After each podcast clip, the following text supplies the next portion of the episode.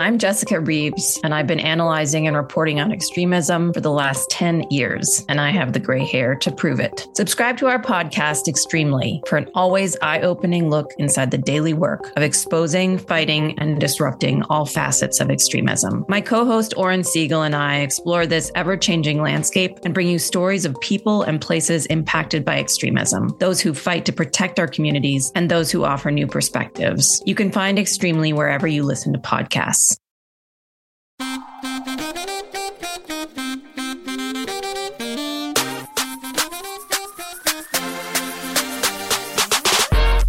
And welcome back to Keep It, the revamped Keep It, which is not resembling the usual Keep It, but I'm loving the way it's looking. You know what this is like? Saved by the Bell, the new class. And I'm Principal Screech or whatever happened on that show. I don't know.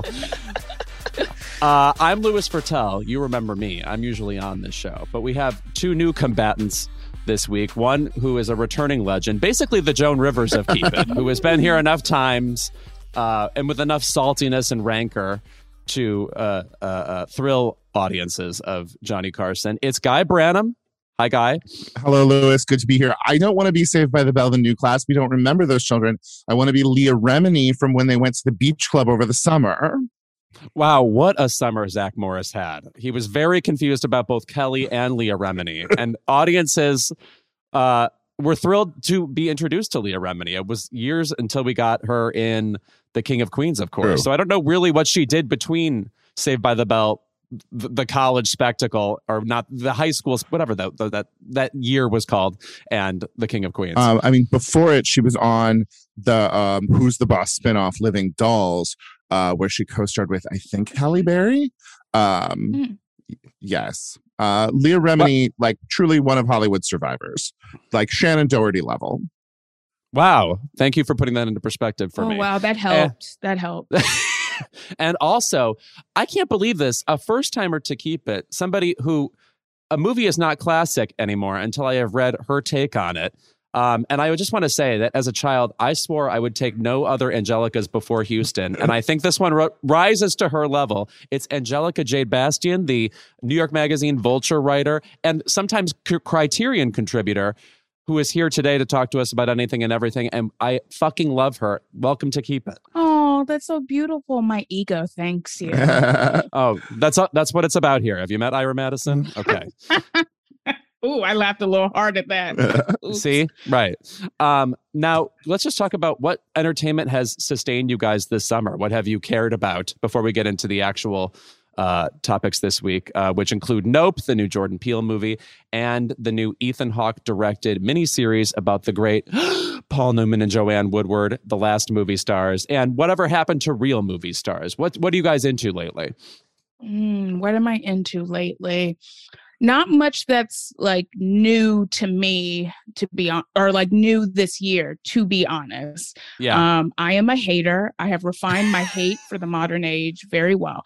But I recently watched this really great film called Chameleon Street. It's currently on Criterion Channel right now, and it's from 1989, and it won the Sundance Jury Award the following year. And it's a really amazing, completely indie, low budget film that was able to come up with its money by asking Black business people in Flint, Michigan for help. And it's directed, written, and starring a really great Black actor named Wendell, I think. Oh, God, I'm forgetting his last name. But he basically plays a Black con artist who keeps leveling up. He pretends to be a surgeon and actually performs a hysterectomy, and he pretends to be French. It's like very interesting, very evocative film that I'm surprised I hadn't seen, because I think it's like one of the greats of Black cinema period. And it's just really frustrating that Wendell B. Harris, that's his name, was unable to really find inroads in the industry at all. It's like his only film as a director and star. But I highly recommend it. It's weird and rich and so well acted. It's really stunning that he had this level of talent for a first film at that budget. It's just, you know, one of those frustrating reminders that pretty much everyone Black in the film industry in this country has, except for very rare examples to the contrary, have never been able to really craft the careers they deserve, no matter what level of talent they have. Also, this is like, there are those movies every once in a while where it feels like the people in them have few connections to other movies, and so there's no real inroads to learning about this movie. You know, this isn't an exact example, but like the Barbara Loden directed movie Wanda, I mean, you might know her name through Elia Kazan, but like you have to be told to seek out this movie since it's the only one she made. So I can't even give you a reference point to another one, you know? It was such a chilling realization for me a couple of years ago that no Black actress had received more than 2 Academy Award nominations. It so underscores. I think we're now at 3 with Viola Davis, but like... She's at 4. Okay, but it's just, it is so reflective of that idea. But that is something that only happened within the last 5 years. It's so reflective of the idea of just like the possibility of building a career. People who gave us amazing work and then there was no second place for them to go. Correct. Yes. Guy, have you been, what have you been slurping down this delectable summer? Well, since Angelica insists on going highbrow, I am going to throw you a trash and then I will throw you a highbrow. First of all, like if you would ever like to just lose your summer inside, I cannot recommend UK's Love Island enough.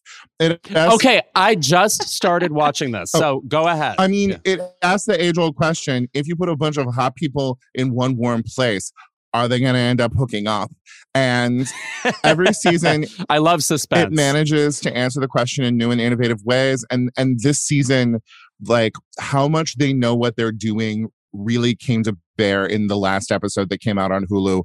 In a season that was pretty stable, pretty boring, they just took the tallest, hottest guy from season 4 and introduced him into the ant farm.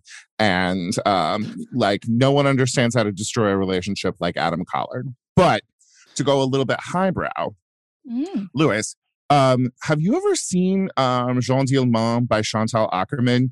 The 3-hour... No, I'm very undereducated about Chantal Akerman, but Angelica just lit up like the sun. Okay. So. Well, a thing I didn't know about Chantal Akerman, because she made sort of the sparsest, sort of like feminist film about being trapped in domesticity. What I didn't realize is that in 1986, she made a musical about the mall. Like, it is on Criterion right now. Absolutely everyone is wearing like sherbet-colored clothes at all time. It stars a Belgian pop star. And it's from an era when we didn't make musicals. So it's like so magical and fun to watch. And you're like watching it and you're like, why did this cold, judgmental lesbian make this movie? And then in the last moments, it just sort of says in the most offhand way, ladies, why are we staying in heterosexuality or capitalism? And it's such a delight. It's so much fun. And it's just sitting there on your Criterion channel if you want to go take a look at it. I love baffling musicals of the past. There's one from that era. Francis Ford Coppola directed the famous flop, One from the Heart, with Terry Garr and Raul Julia. Now, I just want to say, I'm glad life put them together. I think it was a good idea. I'm thrilled to have seen it. It is such a shocking misfire. The difference between Francis Ford Coppola in the 70s and Francis Ford Coppola in the 80s is to say he fell off a cliff. It's like he fell off a cliff and then hit the bottom and then fell off another cliff. Down. You know. But that said, Cotton Club has some good parts. Yes. And if you see the extra scenes with Jack Hay is also in Cotton Club. Wow. An early Jack Hay appearance in the extended version of the Cotton Club. But, and then, of course, also the Peter Bogdanovich misfire at Long Last Love with Madeline Kahn and Sybil Shepherd, among others. Eileen Brennan, all these people who, again, should be hanging out. But lo and behold, Peter Bogdanovich, not the man to make a musical, I guess. At any rate, thank you for your contributions. I decided to move on with the episode. Today, as I said, we're going to be talking about Nope, the new Jordan Peele movie. which it's just nice to have a director where you have to talk about the movie, regardless if you have any opinions about it. It's nice to have somebody who's making something that mainstream and that discussable. That feels like a thing of the past in and of itself. And speaking of things in and of the past, we will be discussing Paul Newman and Joanne Woodward, the subject of a new mini-series by famed before sun satir Ethan Hawke, and talk about what we're missing in current movie stars, if anything, mm-hmm. and if Kiki Palmer is bringing it back. Okay, we'll see. And Angelica's like, I've made up my mind about that. I love Kiki, though. I'm more worried, like, about industry actually cultivating stars, but we'll get into that. We'll get That's into true. That. Absolutely. We'll be right back with more Keith David.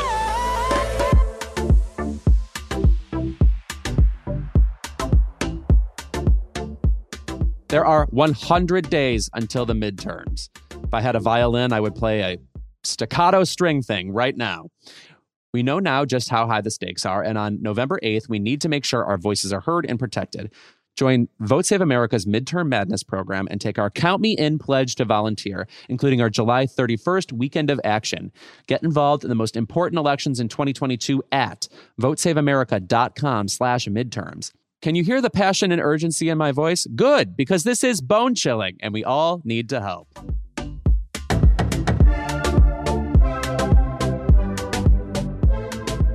Nope, the third film from Jordan Peele, opened this weekend to positive reviews and earned $44 million over the weekend, dethroning Thor: Love and Thunder, which is the most Harlequin romance novel title of all time, from the #1 spot.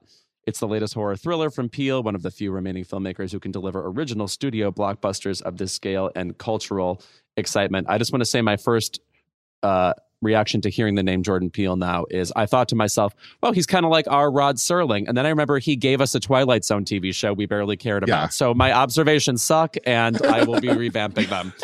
What were your first impressions watching Nope? Were you excited for it in general, or we're weary of horror in this day and age, or what? I love horror. Horror's my bitch. Okay, it's horror and noir. Those are my two genre girlies. They give what a bitch wants and needs. I'm going to let people who maybe are more positive on the film go first. I don't want to seem like a hater off the bat. So, but you do it so well. We want you to be yourself. I do, but I'm trying to be a better person, Louis. I'm trying. No, actually, that's bullshit. I don't really give a fuck if people think I'm a hater. I have complicated feelings about Jordan Peele's work. And I think it's a testament to how shitty the industry is that we like praise original blockbusters that have even a shred of intelligence and craft. Sure. I'm like, damn, this is how bad shit is that it's like, oh, wow, I can discuss a movie. It's great. And I'm like, damn, what the hell's going on? With Nope, I was very curious to see how he would continue to develop, and the cast is really great. I especially love Keith David popping up in anything.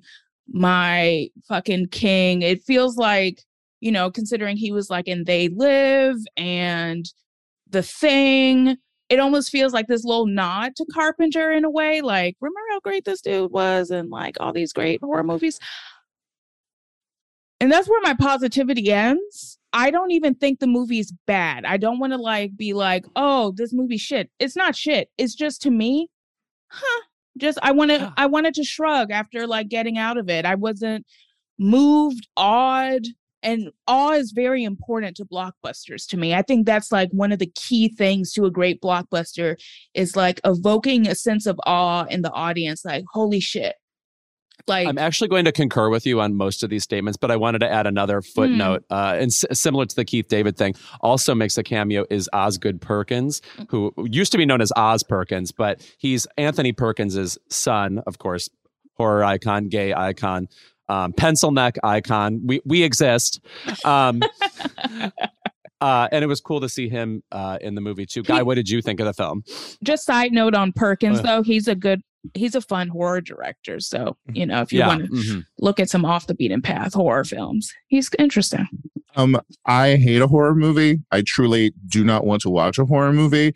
I usually once a year there is a horror movie we're all supposed to watch, and I will read the Wikipedia entry for it. And that is my approach. I was mostly struck by, I'm fascinated by how much every like Gen X and older millennial director is preoccupied with Spielberg, and the amount of sort of Spielbergian energy that there was around the film. I enjoyed it. Kiki Palmer was such a it exists in a horror. Nope exists in sort of a horror world, but it also exists in a Western world. And Kiki Palmer having to play the role of the sidekick whose constant banter provides energy while the quiet brooding guy at the middle is quiet and broods. I was, delighted and in love. And then also trying to get around, the movie throws a lot of ideas at you when it comes to representation in media. There is sort of a side plot with a 90s kids sitcom that is asking a lot of questions about representation and objectification and trauma. And trauma. And I was fascinated by these issues, and maybe I am too trite. Maybe I walked into a Jordan Peele movie just sort of saying what am I supposed to get? What's the big politics here? But it was interesting to me. I kind of liked that it had ambiguity to it. And so this is go ahead. Oh, and I also just for me, I didn't like that the alien looked as much like pieces of fabric as it did. Yeah, I really didn't like that design at all. And I'm I don't know, just... And the idea is interesting about a living ship kind of idea instead of, here are a bunch of aliens that, people would meet after being sucked up and get probed or whatever the fuck they want to do. But I just felt it wasn't everything in the film was just not built upon enough for me. I just felt even the emotional threads kind of fizzled out, and it was good at gesturing at ideas, but not really exploring them, I guess. So we should say that this is a movie about a Black-owned horse ranch where they give horses and animals to movies, and they're sort of down on their luck at the moment, and that's Daniel Kaluuya and Kiki Palmer who run it. And then so they live in this Western style giant open area ranch thing that basically comes under attack by something paranormal, and they end up trying to deal with that and then trying to capture it on film. I have to say, I felt I was missing the scene that set up the stakes for why they would really care to capture it on film, or that why we would care. It was just that to me felt very Spielbergian in the Super 8 mold, and that's not a movie I'm hoping to revisit. You know what I'm saying? But to me, a problem with this movie was, as much as the performances were all pretty good, and I enjoyed the Stephen Yeun detour that led us into a reference to 90s SNL, which can't be brought up enough as far as I'm concerned. I felt this movie wanted to be like The Shallows with Blake Lively, where it's all happening to one person, because the horror of it is that something is so big and so all-encompassing, but you are stuck beneath it. So to me, that is a scary kind of dichotomy. Whereas with this, it felt well, this isn't that scary. Everybody's aware of it, and we can all work together to deal with it. I don't know. It felt it lost the scary stakes as it went on, because as it began, there are a couple of jump scares that I thought were scary. But the minute you see the aliens, it's like a Shyamalan movie. The minute the aliens appear, I'm shrug. Oh, that's what that's what we're caring about, Yeah, I get that. For me, I definitely think Kiki Palmer is a charismatic breath of fresh air. She has such great energy. She understands the camera, I think, on a very instinctual level. I just felt the characters were cutouts, and that can I need just a bit more definition. I need a bit more. And then I was frustrated because I'm it does suggest these interesting ideas about their family dynamics. And, you know, there was like a few flashbacks to see the father, and I, like maybe one or two, played by Keith David. And I was just like, at like as it continued, I was like, oh yeah, he's not coming back. They're like just suggesting this and like not doing enough with it.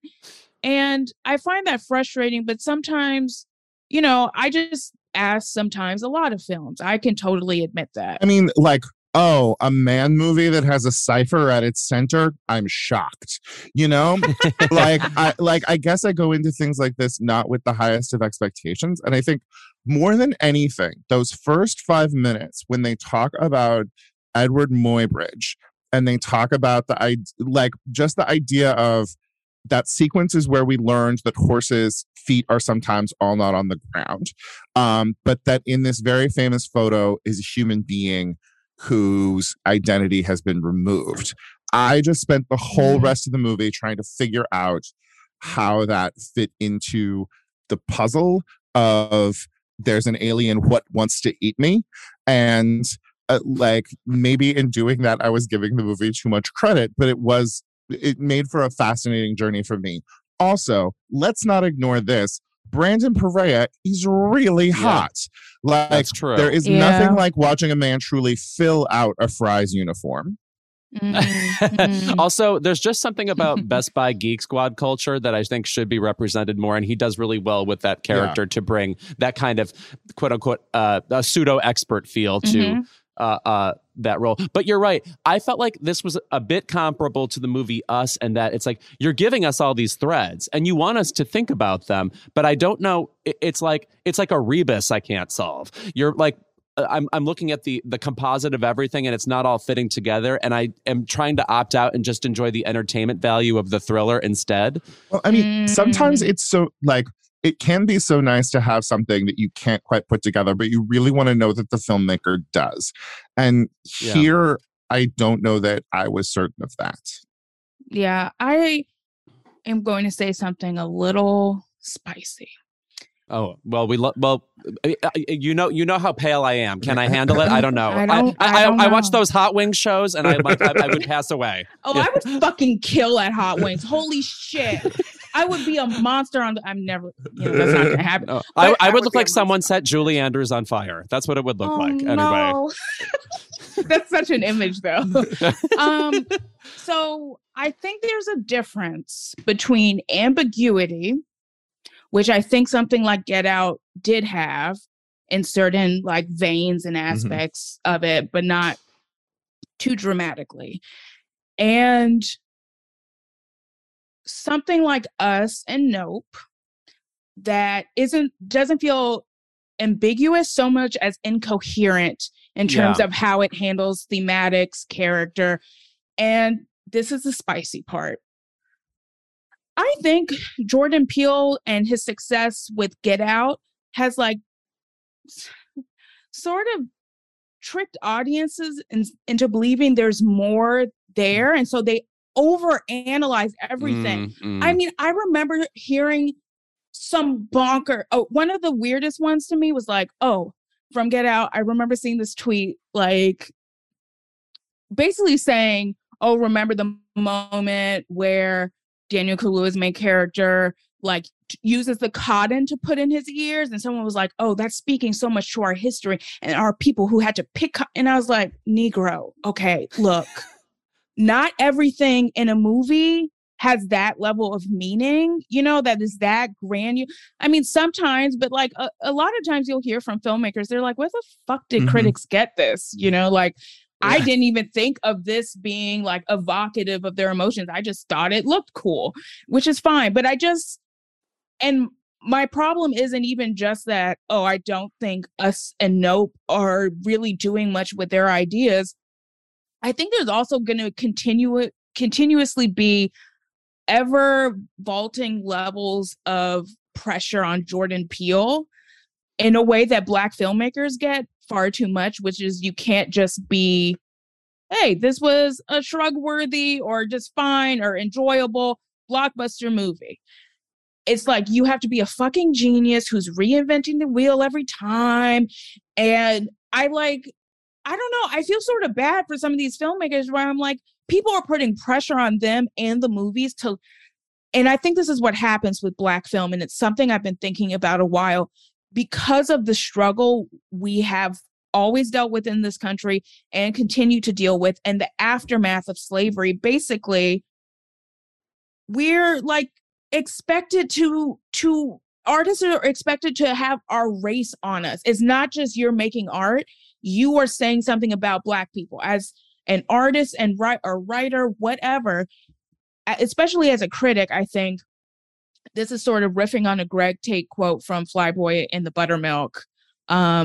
But basically, you're tasked with explaining Black people to everybody else and explaining Black people also to themselves. And is that too much pressure on an artist? And I feel like that's like kind of, and I think like Jordan Peele is one of the greatest examples, because Get Out was crucial to this Black horror boom we are now in. Them, Candyman, Antebellum, there's so many of them now. And I think there's also a pressure for those other filmmakers to do stuff that resembles Jordan Peele's work, because Hollywood like wants to replicate success and thinks the way to do that is to like follow the same mold of film that was successful did. And I just worry about Black filmmakers. And that was something I was thinking about. I was like, even though this is shrug-worthy, I'm glad he exists and is doing this work.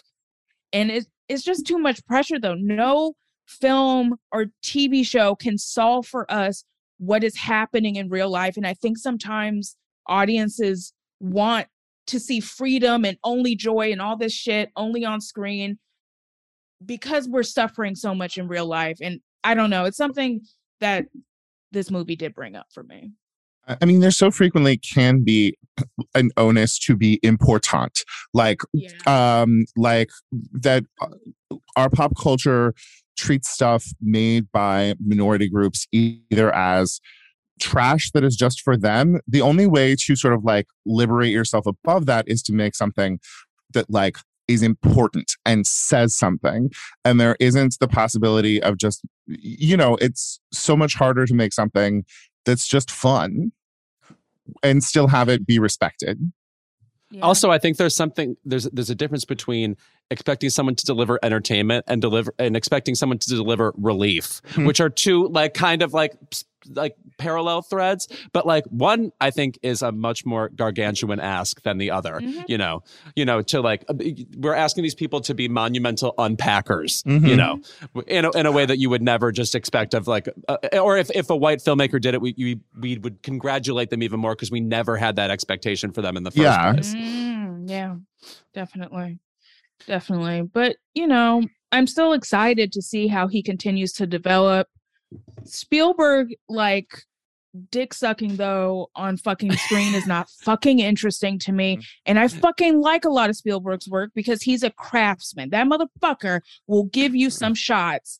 But y'all, come on. There's other filmmakers, baby. It's not just Spielberg and, like, Hitchcock or whatever the fuck.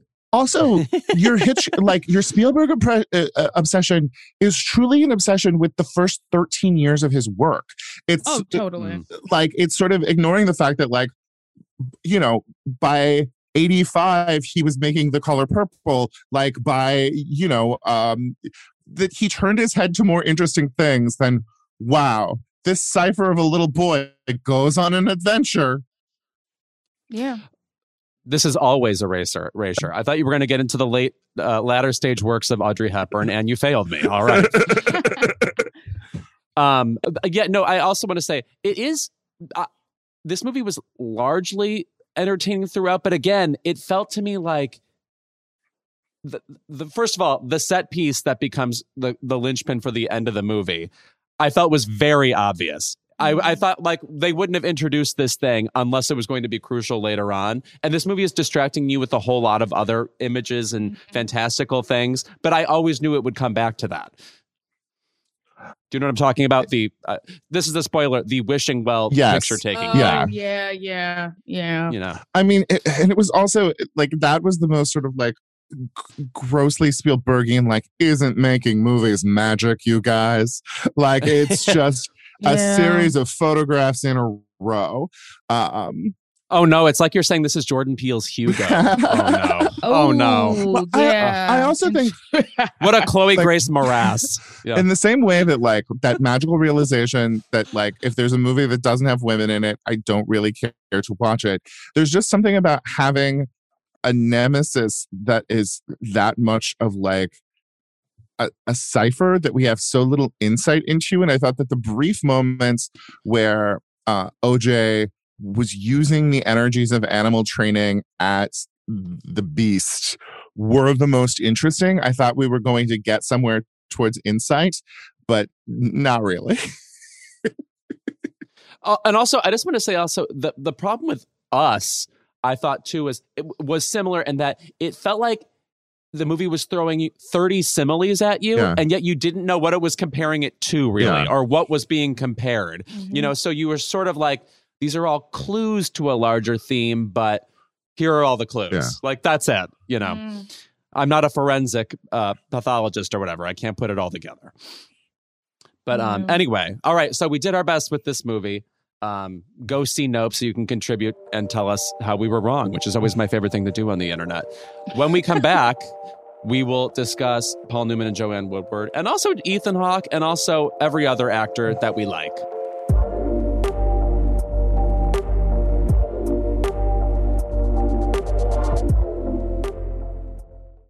Keep It is brought to you by Barefoot Dreams. Louis? Yes? When you see footprints in the sand, that was when I carried you in my Barefoot Dreams rub. Now, is that a Leona Lewis song? No? If you want to bring coziness into your life, you turn to Barefoot Dreams, especially now as the brand is celebrating their 30th anniversary. With those 30 years of coziness, Barefoot Dreams celebrates being the originators of everyone's favorite luxe home blanket. And while many have attempted to duplicate their blankets, robes, and more, Barefoot Dreams' fabrication and quality cannot be replicated, so don't believe the dupes. Girl, this blanket is it. I effing love this blanket. I'm thinking about it right now, and I want to jump in my bed, which is sponsored by something that we'll do another ad for momentarily. Get ready. There's a reason why Barefoot Dreams has been on Oprah's favorite things list 6 times. Jesus, get a life, Oprah. My God. Dressing head to toe in Barefoot Dreams is the key to comfort, as their collection of ultra-soft robes, loungewear, and accessories are made with premium materials. Their products make the perfect gifts, too. I throw this thing on. I wear it like a shawl. I look exactly like Ellen Burstyn. And I am the coziest a human being can be. Because, by the way, it's still that time in Los Angeles where it's like pretty mild outside and then your apartment is cold. I can't explain it. I don't know things like basic science. For Keep It listeners, you can get 15% off your first purchase at barefootdreams.com with the code KEEPIT15. Don't miss out on Barefoot Dreams soft, soothing fabrics that will bring luxury to your life.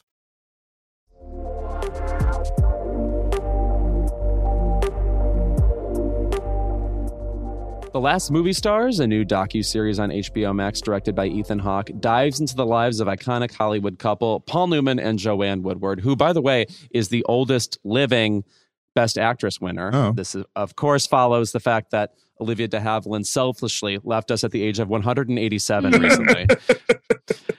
The series reenacts transcripts of long-lost interviews with modern actors filling the roles of Hollywood royalty, including George Clooney voicing Paul Newman and Laura Linney as Joanne Woodward. Before we get into this, I just want to say, George Clooney is not exactly the right choice to voice Paul Newman. George Clooney has like a nefarious smile under everything he says, and Paul Newman is much purer than that. Mm-hmm. It doesn't really work out for me. Paul Newman is more like a Henry Fonda. There's a Midwestern stoicism about whatever he does, though he is, and I don't mean to diss the Fonda family, much more talented than Henry Fonda. Oh, obviously. I disagree with you about Paul Newman, though. Oh, well, let's fight. I'm angry. I see why you're saying that, but if anything, watching the docuseries, I was like, damn, this man was cold and complicated and a functioning alcoholic. But I was just like, oh, that makes sense why you could play a character in a film like HUD, which is, I think, top 2 or 3. That's my favorite Paul Newman movie for sure. I think it's probably my favorite and my favorite performance of his. And also, did it ruin American culture? Possibly. Maybe. You know, it's always interesting, like watching older, I hate the term anti-hero, but anti-hero films. And you're like, man, this is way more interesting and complicated. People learned the wrong lesson from this movie. Also, let me just say, HUD, a movie that knew when you said anthrax, that anthrax is going to show back up. Like, this power of the dog bullshit anthrax is no HUD anthrax. We should say just about this series in general. I actually expected to focus specifically just on their marriage. And it really gets into the performances of both Paul Newman and Joanne Woodward, whether or not they were co-starring together.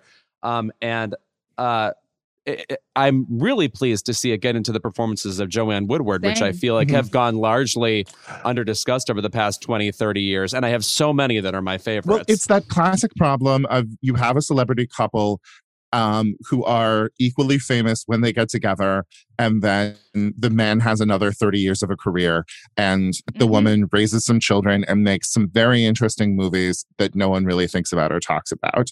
But, you know, I mean, she won her Academy Award in what, 58? He won his 30 years later.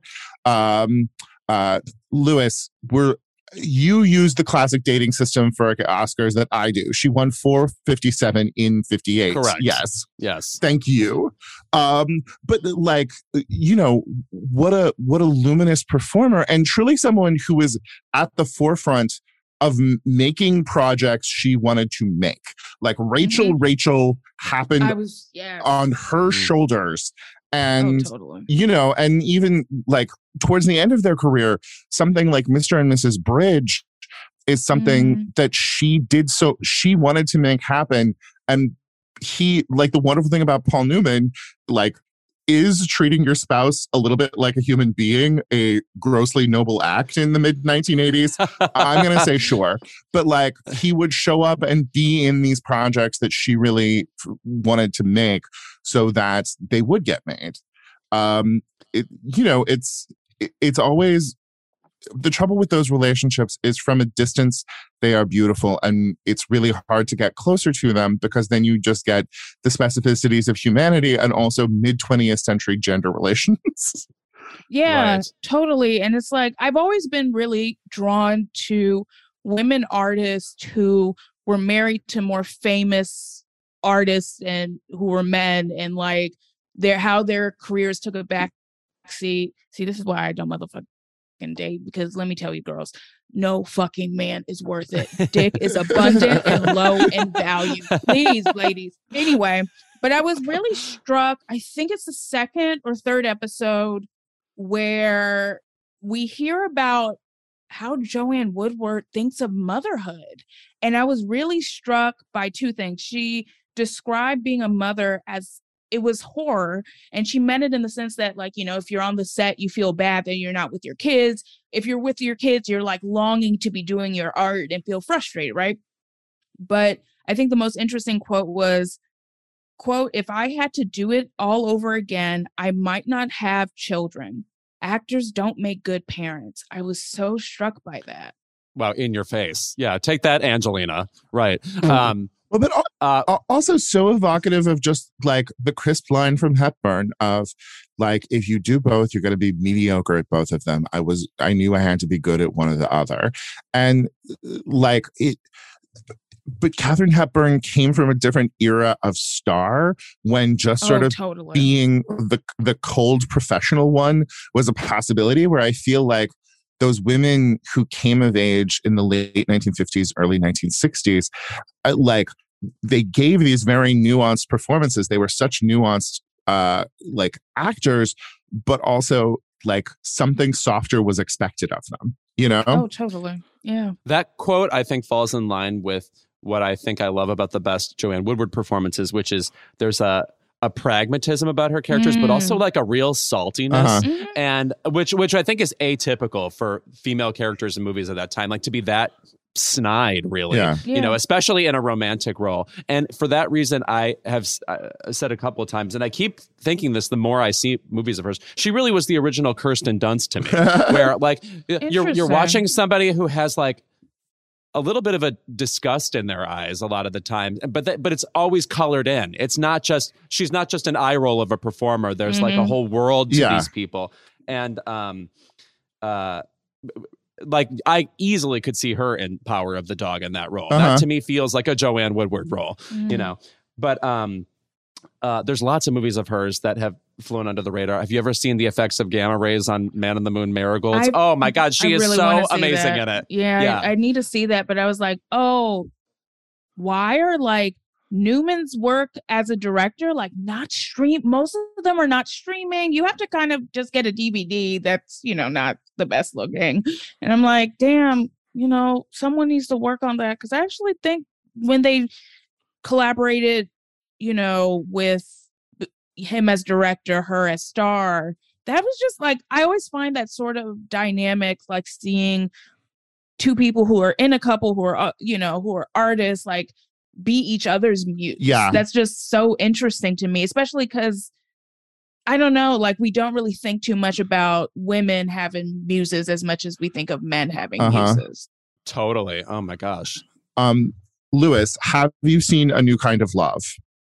I have not. It is just a straight up rom-com from 1963 where Joanne Woodward plays a dowdy woman who copies the newest French fashions. Newman is a playboy journalist, and she ends up getting a Paris makeover. Like, thank you, Mrs. Harris. And then pretending to be a high-class prostitute to amuse him. And it is just, it's so lovely to see the two of them just in something that is like purest fun. Like, yeah, totally. I like that. I love when like good actors let themselves just be in a comedy. Yeah. Come on, be in comedies, y'all. You can, well, maybe not some of y'all can do it because some of y'all bitches ain't funny. Yes. You know? But also, there, specifically about Paul Newman and Joanne Woodward too, I think a thing we're missing from the more recent crop of movie stars is specifically the kind of actors that other actors do interviews about. Yeah. Like where we have to ask people, what is it about that person that I can't stop thinking about. Yeah. And somebody who is so specific in this regard, and I've been obsessed with this on YouTube recently, is people talking about Marlon Brando. Now, here's the thing. I like Marlon Brando. I mean, obviously I love Streetcar Named Desire and On the Waterfront and Godfather, whatever. I'm not fascinated beyond belief. Like I get it. Like he brought like a carnal urgency to a lot of what he did. He's a scary performer sometimes, engaging, emotional, whatever. But I don't need to like unpack him for the rest of time. Meanwhile, male interviewers, namely Dick Cavett, I'm pointing out Dick Cavett right now, obsessed with finding out what it is about Marlon Brando that makes him tick. And the tenor of the conversation is always like this. The first question is, what do you think of Marlon Brando? And they're talking about, they're talking to some actor like, who's coming to mind? I don't know, Dennis Hopper or Carl Malden or someone like that. And they're like, oh, you know, when I first saw him, I was really bewitched by him. He really brought something in On the Waterfront I'd never seen. Carl Malden's obviously in that movie, bad example, but moving on. Yeah. Then the second question is it true on the set of X movie that Marlon Brando hit you with his car? And then they're like, he did, and I didn't understand it at the time, and I don't know why he did that, but Marlon's a complicated artist. Oh, like, even the people who were victimized by his weird on-set behavior still are propping up his legend. Well, and who would we ever do that to now? Like, they would be so called out rightfully. I mean, the trouble is that, like, we only apply the notion of genius to men. Like, men are geniuses, women are vehicles for other people's geniuses. And I feel like a lot of our most interesting and highest functioning actors of the last 30 years have tried to do, they have tried to do a lot unless we have seen a lot of them. They have been technicians. Like there isn't the same level of mystery around like a George Clooney or even a Warren Beatty, just because like we've had to see them work in so many directions. And like, you know, I would say that kind of mystique exists mostly around people who are just like clearly monsters or mentally ill or both. Ill-behaved people. Yeah. Yes, right. Yeah. No, so yeah, specifically also, I feel like in the past 20 years, there's been a real move towards relatability among actors. It's like instead of being relatability, I know. Instead of like, you know, doing your thing and disappearing, you know, the Beyonce thing, which, by the way, continues to work for her. People are like she's like the last celebrity we have questions about, right? But like, it does feel like we're now behind what I'm going to call the Kristen Bell curve, where it's simply about every interview you do is, I can't believe it. I slipped on a banana peel. I can't believe it. My child cried the other day. You know, it's like everything is like, oh, that happened to me before, or that could happen to me. You know, there's nobody out there.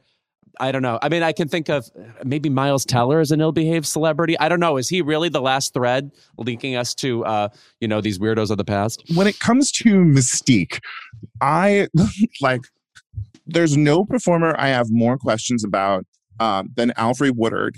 And we don't ask those questions. She makes the weirdest fucking choices and has managed to make this like beautiful career out of doing something the way nobody else would.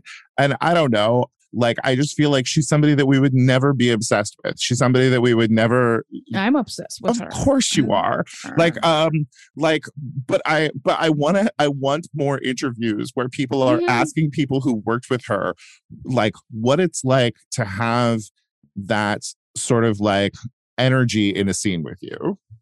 Yeah. Also, she's the interesting case of somebody who I think has been nominated for like 775 Emmys and then only one Oscar Cross for that. For a weird performance, or like not a weird performance, a shrug of a movie. Yeah. Like that's all we can really give her, you know. That's upsetting. She was really great in Clemency and had that. Yeah. You know, it held on her face and just silence, and she's walking out and it doesn't cut. Ooh, I was like, ooh, that's some acting, baby. I love it. She's also one of those performers who's amazing, but never gets to be more than 15% of a movie. Like Clemency is like the very rare example of something that's about her, as opposed to her just being this like weird little moment in Grand Canyon. By the way, what a dead reference. Grand Canyon was, I believe, a screenplay nominee at the time. It's a Steve Martin movie, right? What is it about? And it's like an ensemble? It's Lawrence Kasdan trying to make like something that is Big Chilly-like, but it's basically just like, what? I mean, it's essentially kind of Crash. Like, don't we have such big divides between all of us in Los Angeles? But better than Crash. You know, great Alfre Woodard performance. Passion Fish. Yeah. Very surprised she was not nominated for that. Great performance. Yeah. But Angelica specifically, you've written so wonderfully about your favorite stars of the past. You just wrote something about Double Indemnity recently. Who are the like silver screen icons who loom largest to you that you find yourself fascinated with?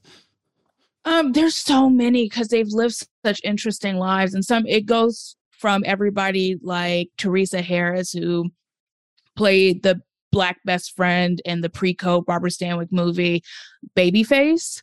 And she has like one of the most distinct and illuminating quotes around. This was around the 40s, but it was in a Negro newspaper. Negro, but you know, it was in a Black newspaper, but they call it a Negro. So that's why it like popped in my head first. And she basically said something to the effect of, you know, they only allow me to play maids and like these small characters, and I have so much more to give, but it will never happen in Hollywood that like to that degree. And I was like, oh, I want to learn more about her. Butterfly McQueen, also like a really, really interesting woman. But then also I'm like obsessed with like, you know, the huge overwhelming stars like Marlene Dietrich. I'm like, obsessed with the biography her daughter wrote about her. Ooh, I was like, it's a thick bitch, but it is like, first of all, really well written, but I was like taken aback about how much shit she was talking about her mom. And I was like, girl, me too. Ooh, fuck moms. Mommy issues for life. And then of course, if you know me, you know, probably there's a few actors that people probably most associate me with from the like classic era or even into the 60s, like probably the latest era would be someone like Alain Delon. Like I'm obsessed with him. Like watching. You know who else is obsessed with Alain Delon? Madonna comes up quite a bit. Anyway, moving on. I noticed that. Okay. But anyway, Marilyn Monroe, because like all mentally ill women, I have some weird protective nature towards this white woman I will never meet. It's the weirdest thing, but I know so many Black women who are very protective about Marilyn Monroe, and they're all like, you know, we're all a little fucked up, but that's okay, girl. And then of course, Bette Davis, my bitch. I used to think in high school that, oh, this is so, I'm such a narcissist, that I was maybe the reincarnated version of her because I was born and she died in the same year. And I was like, maybe the soul I got. And is that 89? Like, yeah, 89. Yeah. Same year as Lucille Ball. You can count on me for death years. Okay, go ahead. Oh, yeah. Death years, it kind of bothers me how much I remember them. But anyway, Bette Davis is just, I think, through the history of Hollywood, through the maybe even the history of American acting on screen, period, I think she understood women's anger with a specificity and interior life and a boldness that like no actress has been able to consistently do over decades, like taking this emotion and like showing different sides of it.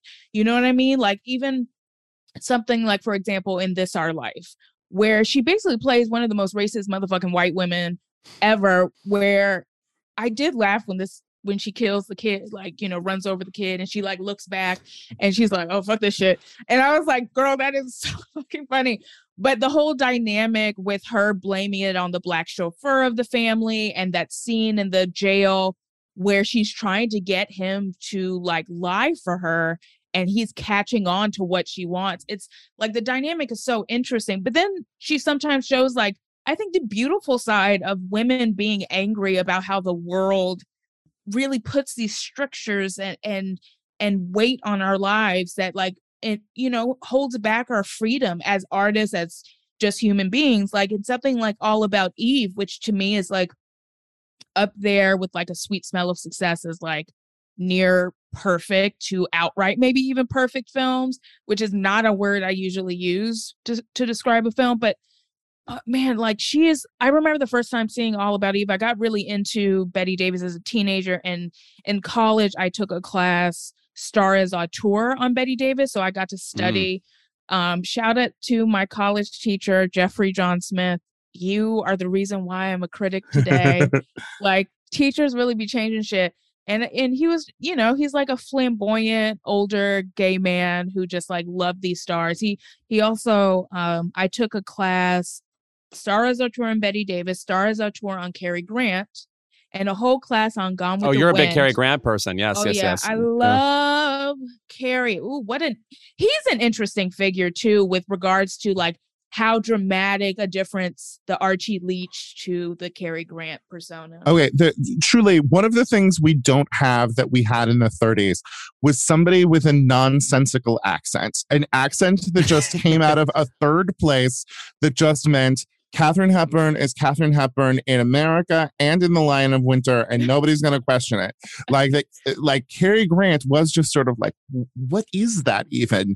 But like, yeah, truly, it's a zingy patois. But like, also sort of like the most like warmly charismatic, sexual, like, you know, energy coming from this person that you couldn't quite place, like both regionally or sexually. I feel like without, actually, both these people, but specifically Bette Davis, if you deleted any one particular star in like American cinematic history, who would leave the largest hole? I think Bette Davis is number one, because not only was she such a powerhouse, and as you said, really articulates a kind of rage and sorry to be crass, cunty thing, which that I think did not exist before. I honestly think she invented the idea of being a cunt. There's something like, you know, it's like, I'm in your face, I'm right, and now I'm going to slam the door. Well, there's something about being made by of human bondage. Like it's the like worst possible role to have. You're just like the worst, and that she managed to make that something where she got a fucking writing Academy Award nomination because everyone was obsessed with her. It really does sort of like open up the door to say, find that energy in these other places, you know, in stories that are less disposed to them. Oh, totally. Yeah. I just of Human her. Bondage, by the way, fascinating to watch because it's the one of the few Bette Davis movies where she's not the star marquee person. Yeah. Mm-hmm. Like the movie is more furtive about learning who that character is. Whereas in every other Bette Davis movie, like, she storms off the veranda and into the screen. Like we're immediately acquainted with who she is and know all of her ambitions because she says them. Yeah. You know. But also, yeah, you're right. Cary Grant too, that like the combination of like, I'm going to call it athleticism. Like there's just the way he like weaves through a scene is very interesting, mixed with a bit of naughty charisma. Mm-hmm. Like that, there's like a music to everything he does in a way that is not the same as someone like Humphrey Bogart or whoever else was lingering around at the time. Yeah. You know, even Jimmy Stewart or whatever, whom I adore. And I think in a way, Jimmy Stewart is underrated in that he brought a realism that precedes the actors we say brought realism. Oh, totally. You know, I think people don't know how to talk about screen acting. That's why I'm so obsessed with writing about it, because it's like it's like trying to capture smoke in your hand, right? Like it's such a curious art to kind of study. But I think, you know, I believe stars can be auteurs. And the problem with Hollywood today is we don't have star auteurs for a number of reasons about the industry that I think is less about the talent, although there are some of these kids. I do not. You're going to have to explain it to me. You know what I mean? Like, but I want more star auteurs who have like these long, interesting, rich careers and have some control over their image in an interesting way. But I think the relatability factor you mentioned earlier, Louis, and just IP is now the star. Mm-hmm. So that's right. What takes precedence. And like, sure, these actors post like these, you know, superheroes. They have complicated, like Chris Evans is in a weird place, I think. Like, I don't find him interesting as an actor, but I'm like, the gray man. Like, oh, I guess you like working with those Russo brothers, but also Ryan Gosling, why the fuck was he in that movie? I'm like, bitch, this is what you came back for? This? Right. Concerning. Questionable. Yes. No, like even Timothée Chalamet being in Dune, it's like, couldn't you have made three more? I'm not saying this is the best movie on earth, but like Beautiful Boys, you know, like something about where I'm like, wow, you're on the brink and we're obsessed with your severity as an actor kind of roles. I'm fascinated by these people who like sign into the Marvel Cinematic Universe, which becomes this leviathan that like consumes all aspects of their career. Is there any space left to do anything else? And it's like, sure, you're making a bunch of money, but like, what are you doing that you've committed yourself wholly to this thing for 7 or 8 years, cameoing here and doing your own movies or whatever? It's like, what did you want out of this? Like, really, what did you want? You know, now the question of Elizabeth Olsen has come to mind, which is she came to us in Martha, Marcy, May, Marlene. And once upon a time, that would have been the kind of movie she made for the rest of her career. Yeah. Now she is doing this witch shit, unless it's related to Miss Stevie Nicks, it's not something I need to see. And the thing is, it's like she's so good in it, but also just the trouble of being in a machine like that is like, a lot of it's really poorly written and does not give her anything interesting to do. Doesn't. Yeah, I'm going to sound pretentious for just a second, but it fucking pisses me off two big things about fucking stars right now. Besides the fact that they're ugly, and I think a lot of these bitches are untalented. But the ugliness is a paramount concern to me, too. Yeah, yes. Beauty is the pleasure principle, baby. That's why we love film. We want to look at interesting faces, at least. Their faces are not interesting, and they're not beautiful enough to be interesting either.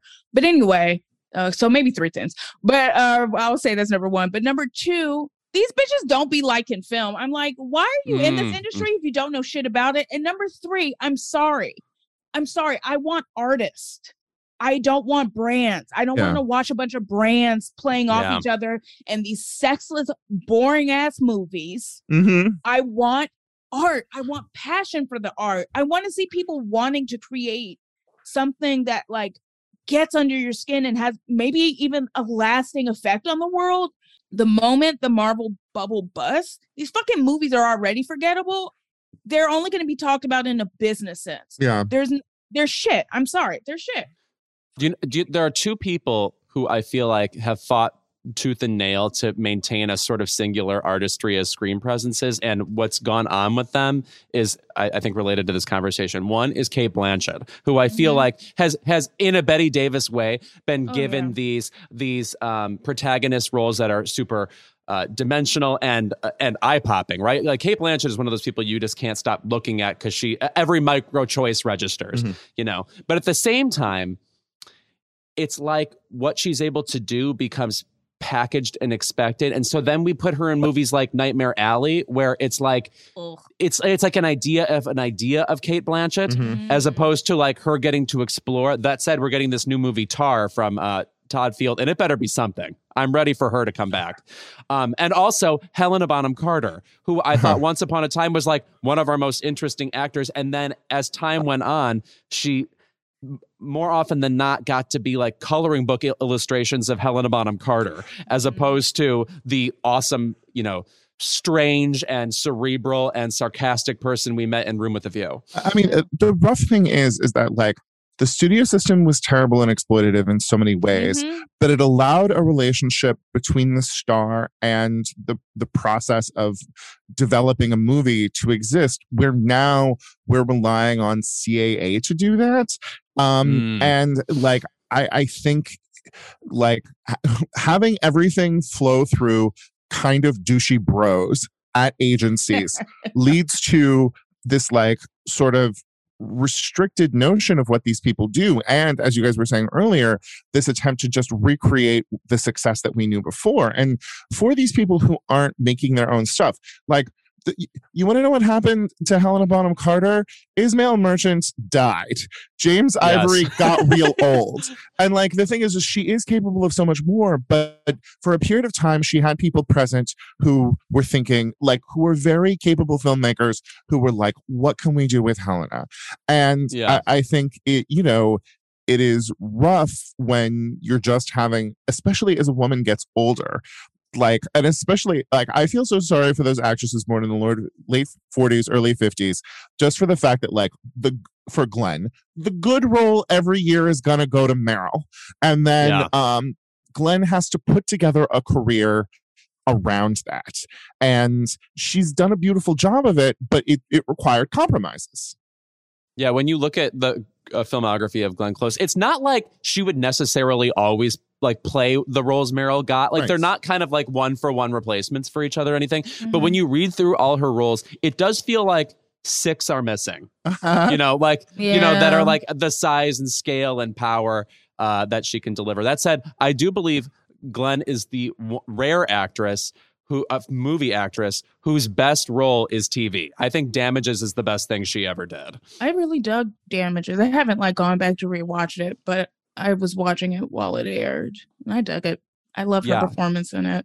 It's like so a beach read that's actually amazing. Yes, we need more beach read cinema that is fun. Where I just like, I want some pleasure. You know what I mean? I just want to feel like, ooh, this is fun, bitch. Ooh, these people are hot. Ooh, shouldn't streamers be positioned to do that for us? Like there was a brief period of time when like Netflix was giving us kind of an indie-ish rom-com every Friday, like, and I was like, cool, this is going to be great. And then the thing is that like it is this Spielberg obsession, like everyone is like, I don't know that it's a Spielberg obsession, but it's like everyone wants to make a gigantic movie, and now you have these streamers that are trying to make gigantic movies, and it's like, who makes Under the Tuscan Sun for us right now? Oh my god, I love Under the Tuscan Sun. I would love like an Under the Tuscan Sun with some lesbians, Black lesbians specifically.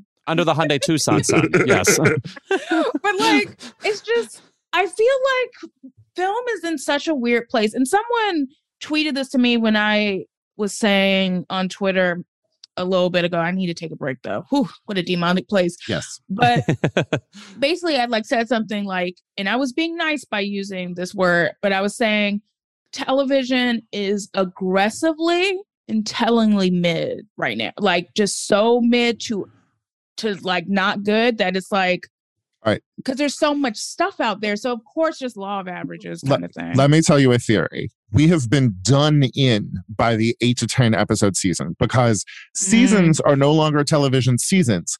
Seasons are now a pilot. Like everybody's first season is just giving you an interesting idea, leaving you on a cliffhanger, and you're like, what a great show this could be. And then the second season comes back and it's not a fucking show. And it's why, you know, like I'm really excited to, Star Trek Strange New Worlds being both. Oh my God, it's so good. It is so much fun. It is episodic. No, absolutely. When I realized they were just going to do a body switch episode for an episode, I was excited. And when the next one decided that it was going to be aliens, I was like, this is not for me, but good for you. Yeah. Also, I'm looking forward to seeing 22 goddamn Abbott Elementaries. Like, I am looking forward to seeing somebody have to make a real fucking season of television. Yeah, I mean, you know, the TV I grew up on, like, I feel like the best example from, like, the 90s that I think people should pay more attention to, at least, is Deep Space Nine. I'm a huge Star Trek. I've never seen. That's the one with Jerry Ryan? No, that's Voyager. Damn it. Okay. It's okay. Yeah. It's okay. Yeah. But, like, basically, like, Deep Space Nine, especially second season onward, still, like, you know, because they have long-ass seasons. There's lots of episodic episodes. It feels very episodic in certain ways, but they have emotional arcs and certain like larger arcs happening that like provide a good through line. It's really balanced narratively in a way that I think that's why Strange New Worlds is so good because they obviously took some lessons from Deep Space Nine. But like, I think the problem is people doing television, like television was looked down upon. And don't worry, everybody. I still kind of look down upon it because like Bette Davis, I'm a cunt who loves film.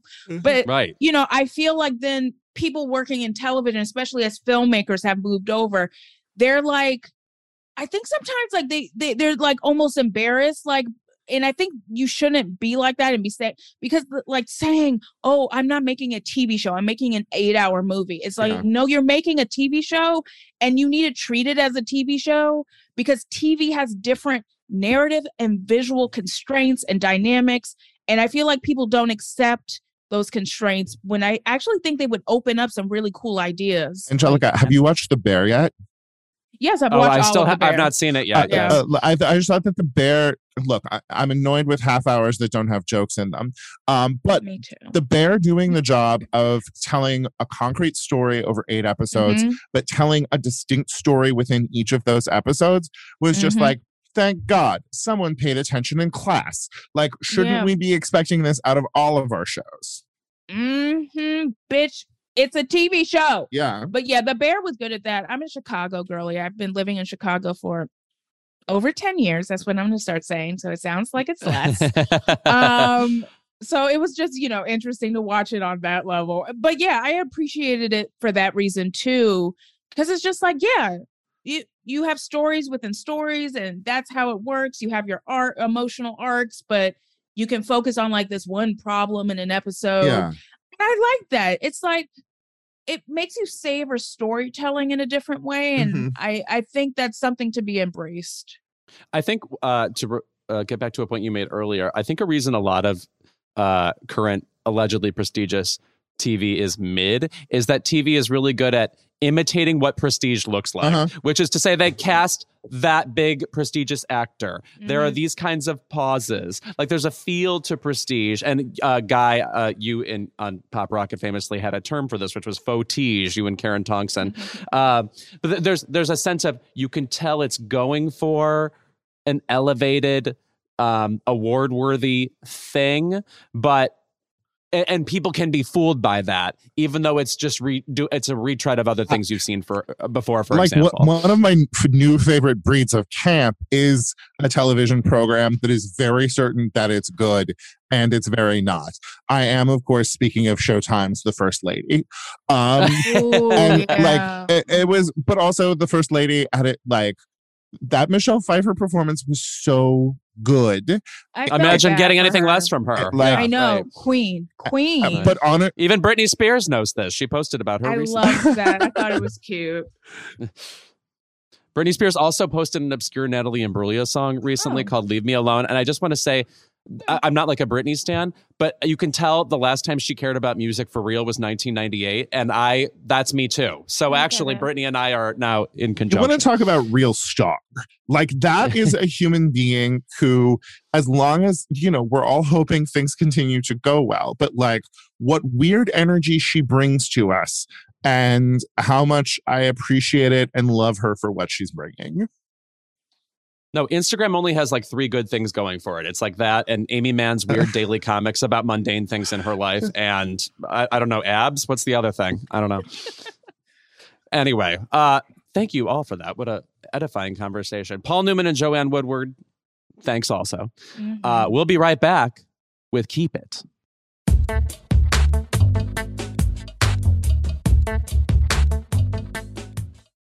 I'm Jessica Reeves, and I've been analyzing and reporting on extremism for the last 10 years, and I have the gray hair to prove it. Subscribe to our podcast, Extremely, for an always eye-opening look inside the daily work of exposing, fighting, and disrupting all facets of extremism. My co-host, Oren Siegel, and I explore this ever-changing landscape and bring you stories of people and places impacted by extremism, those who fight to protect our communities, and those who offer new perspectives. You can find Extremely wherever you listen to podcasts.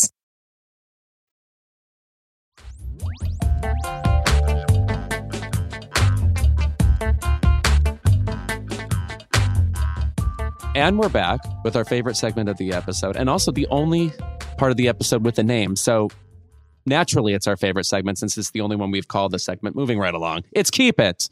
And Angelica, since you're the newest member of the Keep It fold, I'm going to force you to begin. What's your Keep It today? I was originally going to talk about the reaction to the Till trailer. I don't know if you noticed that came out, and like it sparked another conversation about Black trauma that I thought was so threadbare and empty. But I don't want to talk about that because that's too heavy. And talking about Negroes with white people, I have a limit with that. It's a limit where I'm like, I'm done. This was cute, but I got to talk about Brad Pitt in that skirt. Oh, sure. Yeah. Okay, Brad, I know you're not listening, even though I've written quite a bit about you, and it's all really fascinating. I actually ranked all his performances, so I know so much about Brad Pitt at this point. My brain also, that's melting. So many performances. Oh my God, I lost my mind during it. I had like months to write, but I was like, oh my God. But Brad, first of all, I appreciate skirts on men. Like, do that. Great. I just wish the outfit was better. And two, I don't trust your bitch ass. Okay. I'm noticing all these little sources talking shit about Angelina. I see what you're doing, bitch. I see what you're fucking doing. You're relying on this certain level of misogyny, and you're playing like this. Oh, I'm a cool, like, great guy, and she's holding me back from my kids, like every deadbeat dad. And I'm sorry, I don't fuck with deadbeat dads. I have one, and that was enough to deal with. So, Brad, get it together emotionally. Like, what the fuck are you doing? But also, I am reviewing Bullet Train, and it better be good or I'm going to be mad. I am seeing that on my birthday. I'm going to be in the Chicago area. Oh, are we going to be at the same screening? Yes. I hope so, because I bought my ticket. You can meet my friend Andy, and you'd be like, oh, that's the kind of person Lewis is. Hello, Andy, who listens to this podcast. I was going to say about Brad Pitt, I have to say, I've mistrusted him specifically ever since his awards run for Once Upon a Time in Hollywood, where every time he gave a speech, it had like 10 jokes from like the writers of Brooklyn Nine-Nine or something. Like, I was like, you didn't come up with that. What? Who's writing this? Corny as shit. And he is smart, though. I think he's one of the most cunning stars. Him becoming friendly with Jennifer Aniston during his like Once Upon a Time in Hollywood, like, lead up to his Oscar. The Gwyneth Paltrow interview that came out recently. He's basically shoring up goodwill and like a certain nostalgia points. It's just super interesting watching him and his team work. And there's definitely a team at play there. Now, I have to ask about this Brad Pitt list of performances. What is way higher up than we would expect? Did California kill? No, I'm trying to think. What is the surprising one? I don't think there were necessarily a lot of surprises. I mean, the top three was like a lot of recent work. I really loved him in Ad Astra, Once Upon a Time in Hollywood, but the assassination of Jesse James by the Kyle Robert Ford is like my bitch. I think it's more interesting on the this is what is super low level. Like rewatching Interview with a Vampire, I was like, oh, you're like not right for this and you're too stiff because I don't think you understand the right way to play the role. But I did appreciate all the homoeroticism. My thing with the Interview with a Vampire is whenever there's trivia about the highest grossing queer cinema of all time, like Interview with the Vampire gets to be at the top, and it's like, no, we just have no rules for what this is anymore. No, you know, the way people talk about quote unquote queer cinema, quote unquote Black cinema, it is the most, but especially queer cinema, because I'm like, just because it has gay people doesn't mean to me it's queer. Queer is also a sort of artistic lineage of how you're kind of bucking trends and like doing more interesting shit. Yeah, like subversion or something. Yeah, yeah, like, there needs to be something else in it. Yeah, don't give me boring fucking straight seeming shit. You know what I mean? Also, like the sheer tonnage of queer cinema that is just straight people talking about us. That is like no gay people involved in the process at all, and it's just straight people speculating about what our lives might be like. And straight people speculating has only led to hell. So let's not, y'all need to stop speculating. Also, y'all need therapy. And kissing scenes between women where they only touch each other's hair. I am truly obsessed with straight women pretending to lesbian kiss. Oh my God, you're right. Oh, yeah, that's true. The MTV Best Kiss Award, when occasionally there'd be like a pseudo queer one, it was always two straight people. And then they would get to go on the stage and be like, oh, isn't that naughty? And then run right off with their golden popcorns. Yes. Guy, what is your keep it this week? Okay, Multiverses, you can keep it. Please don't tell me a story and then unmake the story you told me because there are lots of dimensions. That's not interesting to me. Please tell your story based on the way that human beings work. Like Everything Everywhere All at Once told us a great and beautiful story using multiple dimensions. Also, so did Sliding Doors. We've got it. It's taken care of. You don't need to, like, I'm obsessed with this straight boy instinct to make something complex through the most artificial means possible so that it seems like a cool little trap while saying nothing about interiority or human beings or anything like that. Every straight guy thinks Inception is the best movie in the world. Ew. And like truly nothing happens in it that is any way relevant to me. So like watching like this Doctor Strange bullshit, like even the Spider-Man I didn't find particularly interesting. Was I dazzled by the work of the line producers and lawyers who managed to make all of this possible? Yes, I would love to watch a documentary about that process. But when it comes to the idea of multiverses, you can keep it. Oh, yeah, that's a good keep it. Honestly, I wasn't enamored of Everything Everywhere All at Once. I liked it as an acting obstacle course for Michelle. And she, of course, nailed it. Like, as you're watching the movie, you're thinking, what did they even tell her to think about in this scene? Because it's just jutting with all these sorts of weird intentions and scenarios. So at any given point, like 15 things are going on. But ultimately, it just felt like, to me, 100,000 easy pitches. Like, oh, now do a scene where you have these crazy fingers. Now do a scene where you have that. Like, to me, they didn't add up to anything. And you got the gimmick after 5 minutes. I mean, so to me, it was tedious. Unfortunately, I agree with Joyce Carol Oates about this. Like, I really thought that taking like a lady who runs a laundromat, and that's supposed to be a boring movie. That's supposed to be a tiny movie, and sort of like showing us very visually the bigness that is within this human being, like how much potential she had. Like while watching that movie, I was like, my mom was a cafeteria lady who didn't do much like outside of her little small town. And I was like, I'm excited for my mom to watch this. I am excited for her to think about the largesses that exist within her. That's beautiful. I felt the movie also was a bit obsessed with you finding it impressive. Oh, like, can you believe we're moving this direction? What about this direction? And Louis, this direction? At the end of the day, it's a movie by a two-boy directing team who are my least favorite thing on the planet. Like, seriously, a two-boy directing team walks into an office in Hollywood and says anything, and the development execs start salivating. Like, they just can't get enough of them. Well put. And my keep it for today is also about a two-person team. But that person team is Mayim Bialik and Ken Jennings, who were both just named, for the time being, the hosts of Jeopardy. They're going to both keep doing it in tandem. Now, I am fine with this. I think we have established at this point that reading questions is something many people can do.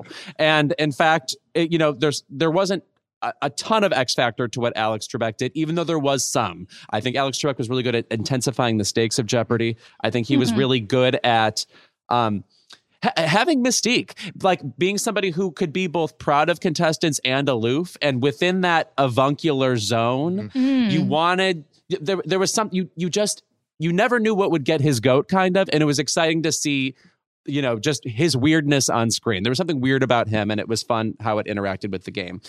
My keep it goes to the complaints people have about Mayim Bialik. I'm not saying you can't prefer Ken Jennings. I think I would ultimately say I prefer Ken Jennings too, just because he comes from the world of trivia. So his reactions to correct answers and, oh, that's a common misconception that, you know, it's the Book of Revelations when it's the Book of Revelation. You know, just his know-how about certain, about trivia in general really adds something to the game.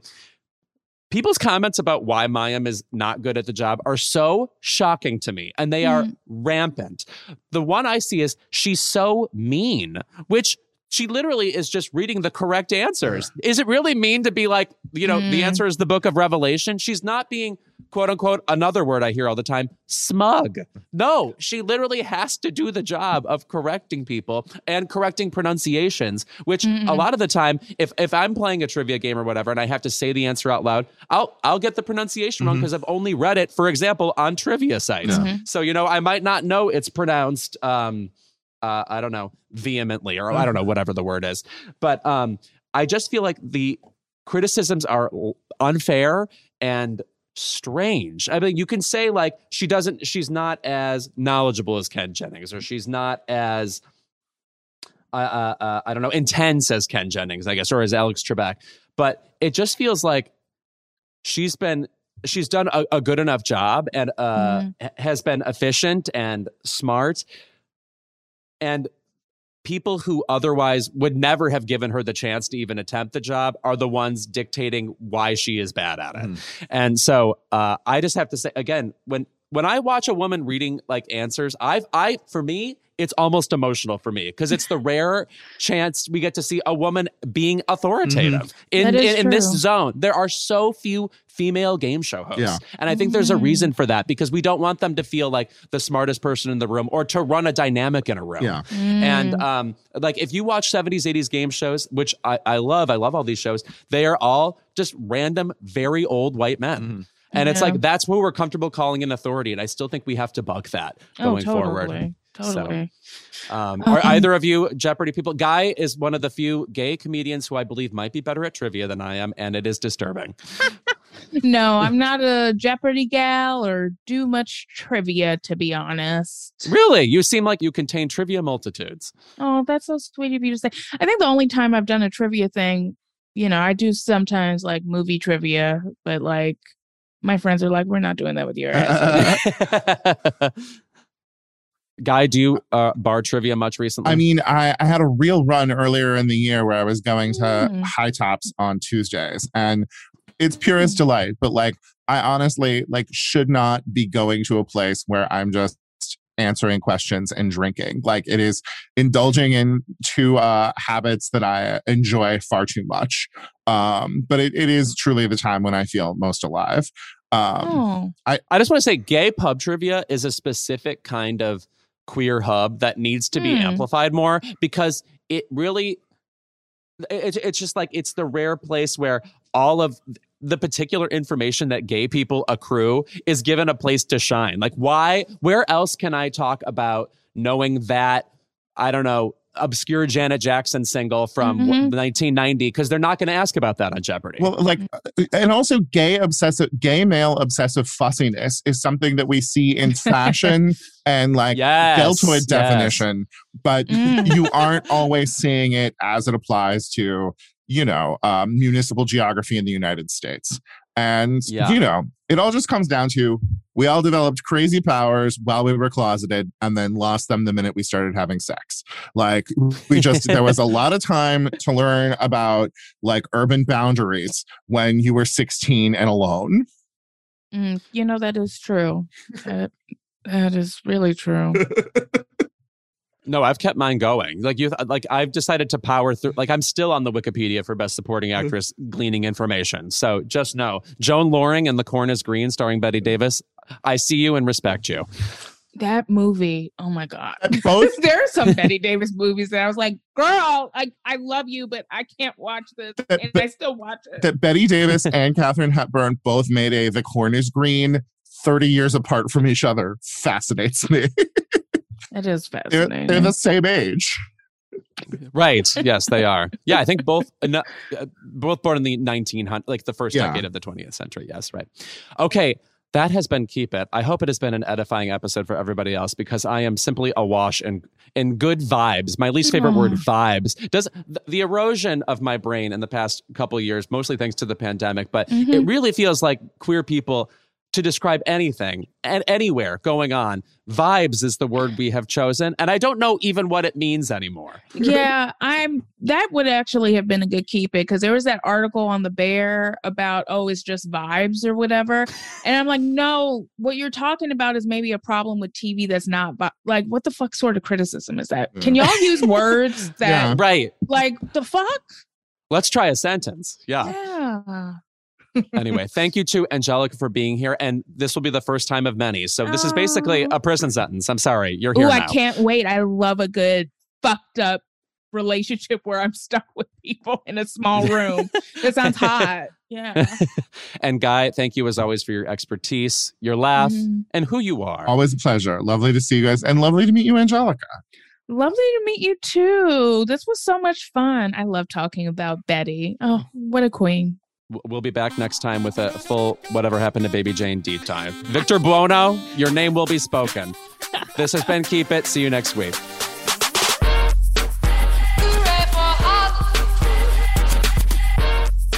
Keep It is a Crooked Media production. Our senior producer is Kendra James. Our producer is Chris Lord.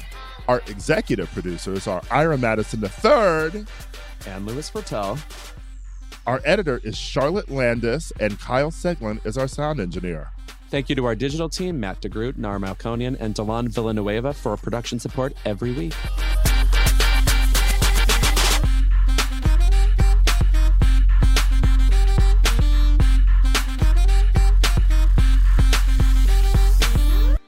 I'm Jessica Reeves, and I've been analyzing and reporting on extremism for the last 10 years, and I have the gray hair to prove it. Subscribe to our podcast, Extremely, for an always eye-opening look inside the daily work of exposing, fighting, and disrupting all facets of extremism. My co-host, Oren Siegel, and I explore this ever-changing landscape and bring you stories of people and places impacted by extremism, those who fight to protect our communities, and those who offer new perspectives. You can find Extremely wherever you listen to podcasts.